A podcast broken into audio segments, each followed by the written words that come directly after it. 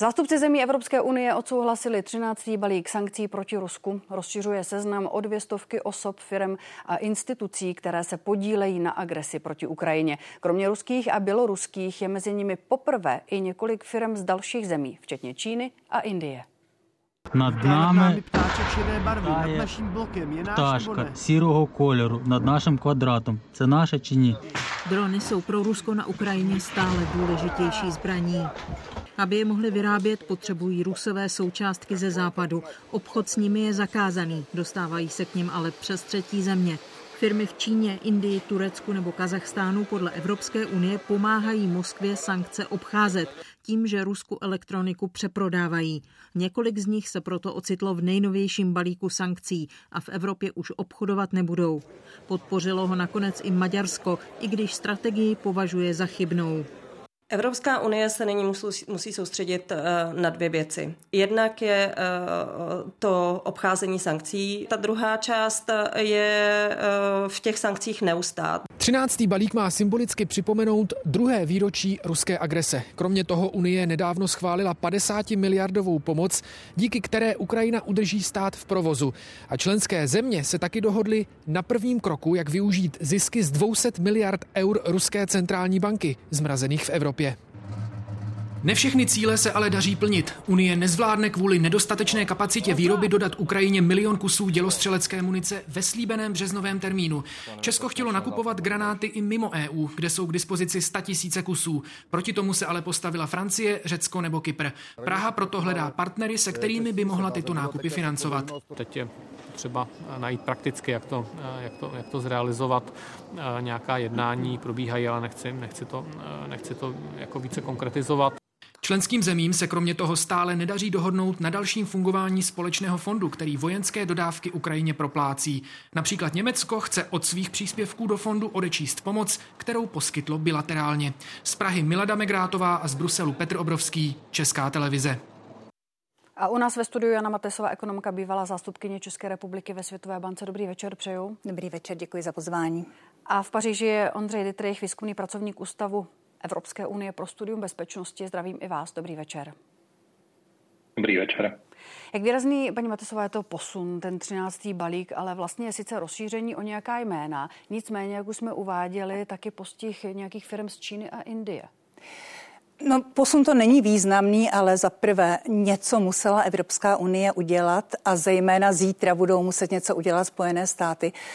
Po eh, vraždě, po smrti Alexeje Navalného, protože americký prezident vysloveně řekl, že Rusko pocítí těžké dopady, pokud zemře Alexej Navalný, čili něco bylo potřeba udělat. Tenhle e, sankční balík byl připravený, ale hlavní věc je, že sankce, evropské sankce, už ty vyhlášené, jsou skutečně masivně obcházeny.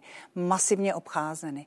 E, a Eh, obcházeny jsou, na rozdíl třeba od těch amerických, které jsou obcházeny méně, protože americká legislativa umožňuje, americký soudní systém to také využívá, vznést sankce i proti vlastním firmám, které obcházejí sankce a poměrně často to dělají, mají s tím mnoho let zkušeností už od sankcí proti Kubě.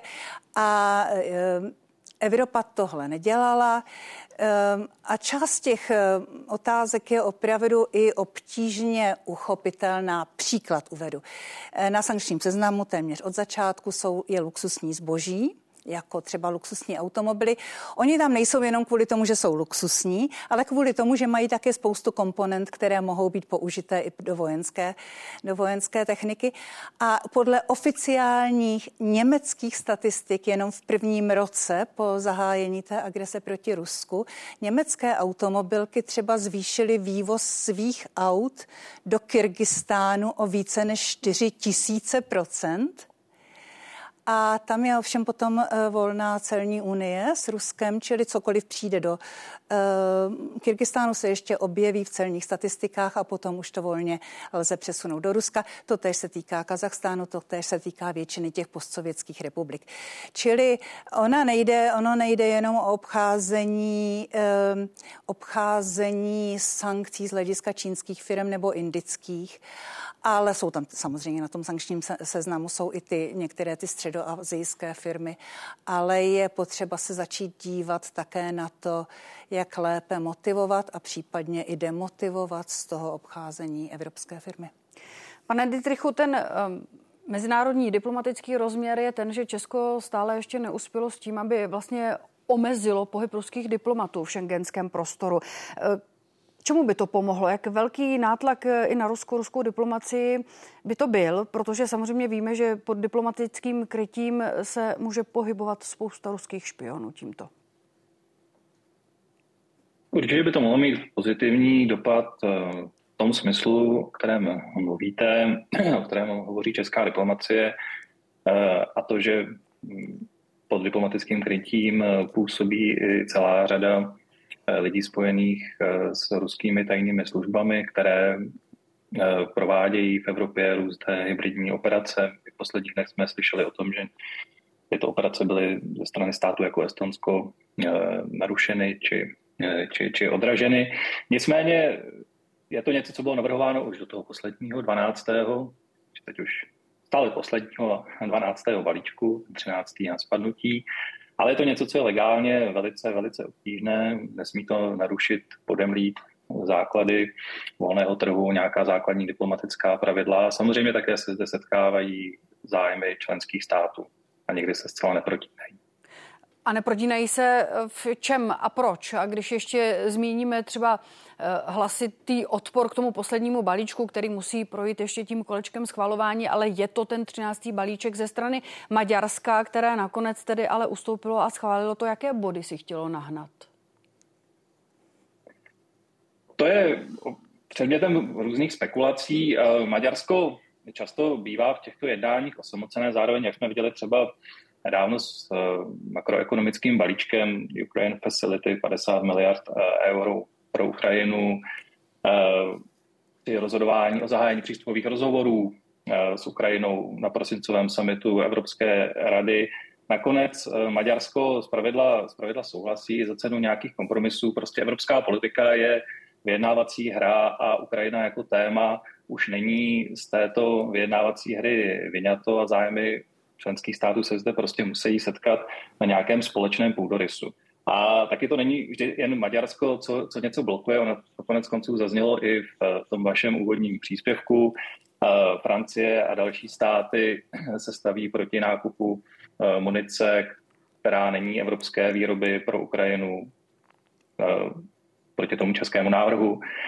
Německo se by rádo vidělo e, jisté poměrně významné změny v eh, způsobu financování Evropského mírového nástroje, který slouží vlastně k kompenzaci eh, pomoci, vojenské pomoci členských států na Ukrajinu. To znamená, je to, je to zkrátka vyjednávací hra, eh, evropská politika takhle funguje a Ukrajina už není téma, které by stálo někde mimo. Účinek a dopad sankcí. Paní Matesová, Rusko se vlastně loni vrátilo k růstu, růst HDP 3,6%. Je zatím především tedy eh, zbrojní průmysl, je zatím především tedy výroba právě munice a zbraní? Je zatím především eh, zbrojní průmysl. Eh, ruská ekonomika plně přešla na charakter válečné ekonomiky. Je škoda, že jsme liknavostí, teď myslím zejména Evropu, nikoli tolik zase Spojené státy, ale liknavostí v dodávkách na Ukrajinu v tom prvním roce té agrese nezabránili tomu, aby se to Rusko, aby dostalo dost času, aby se mu to vůbec povedlo. Dneska Rusko omezuje výrazným způsobem cokoliv eh, nevojenského, čili naprostá většina výroby dneska zásobuje frontu, nikoli v obyvatelstvo. To také eh, se projevuje eh, růstem inflace, Základní sazby e, Ruské centrální banky jsou teď 16% už delší dobu. Růstem inflace, protože na trhu není dostatek spotřebního zboží, protože se zkrátka vyrábí pro frontu. Tam se spousta těch, to, té vojenské techniky a munice zničí, čili je potřeba vyrábět stále dále. Rusko, co potřebuje Eh, přivést. Víme, že na to za to platí hodně zlatem, že sahá do svého rezervního sociálního to takzvaného fondu bohatství eh, pro tahle financování těch nutných eh, potřebných dovozů, třeba Iránu ale jinak prostě tiskne rubly ve velkém a zásobí frontu. Dochází mu ovšem pracovníci, má nejnižší nezaměstnanost eh, od rozpadu Sovětského svazu a samozřejmě spousta mužů šla na frontu a spousta obyvatel emigrovala mezi tím. Čili ruská ekonomika je válečná ekonomika, vykázat váleč, válečné ekonomice růst není obtížné, ale obyvatelstvo z toho nic nemá nebo má velmi málo. My pořád fetišizujeme i v našem západním světě, fetišizujeme ten ekonomický růst, růst HDP. HDP pro diváky, HDP je součet zisků, které se vytvoří na tom daném území a součet mest, které se vytvoří na tom daném území. Ne těch, které se už přerozdělí z daní třeba pro státní aparát, ale těch, které se vytvoří v tom teda výrobním, které se vytvoří z tržeb zisku a mez z toho vůbec nevyplývá, že se lidé mají líp, že se většina lidí má líp. A to přesně válečná ekonomika Ruska je teď dobrý příklad, že ekonomika může růst, lidé můžou chudnout, Nicméně... A nepodařilo se tedy narušit tu schopnost Ruska financovat válku? Nepodařilo se zatím narušit schopnost Ruska financovat válku, protože jsme Eh, dali Rusku příliš mnoho času. A také ale proto, že v tom předchozím období od roku 2014 do roku 2022 to bylo 8 let. Sankce byly vyhlášené už po roce 2014. Byly to neobyčejně mírné sankce proti tomu, co vidíme teď. Přesto měly veliký dramatický dopad na ruskou ekonomiku už v tom prvním roce 2014 a potom na začátku roku 2015 a potom my zase ve vyspělém světě jsme dali přednost tomu růstu a přicházely všelijaké volby a sankce se začaly mohutně naruš, porušovat i v otázkách dodávek eh, vojenského materiálu. Devět zemí dodávalo vojenský materiál do Ruska i přes existující sankce. A teď je samozřejmě, teď to do jisté míry pokračuje, možná mírnějším způsobem. A zase nás čekají ve vyspělém demokratickém světě spousty voleb, včetně amerických a zase se možná změní rétorika. Konec konců i v českých prezidentských volbách jsme slyšeli rétoriku, která byla jako z manuálu Kremlu. Prostě uh, je velice obtížné. Vidíme teď odpor polských zemědělců proti dovozu ukrajinského zboží.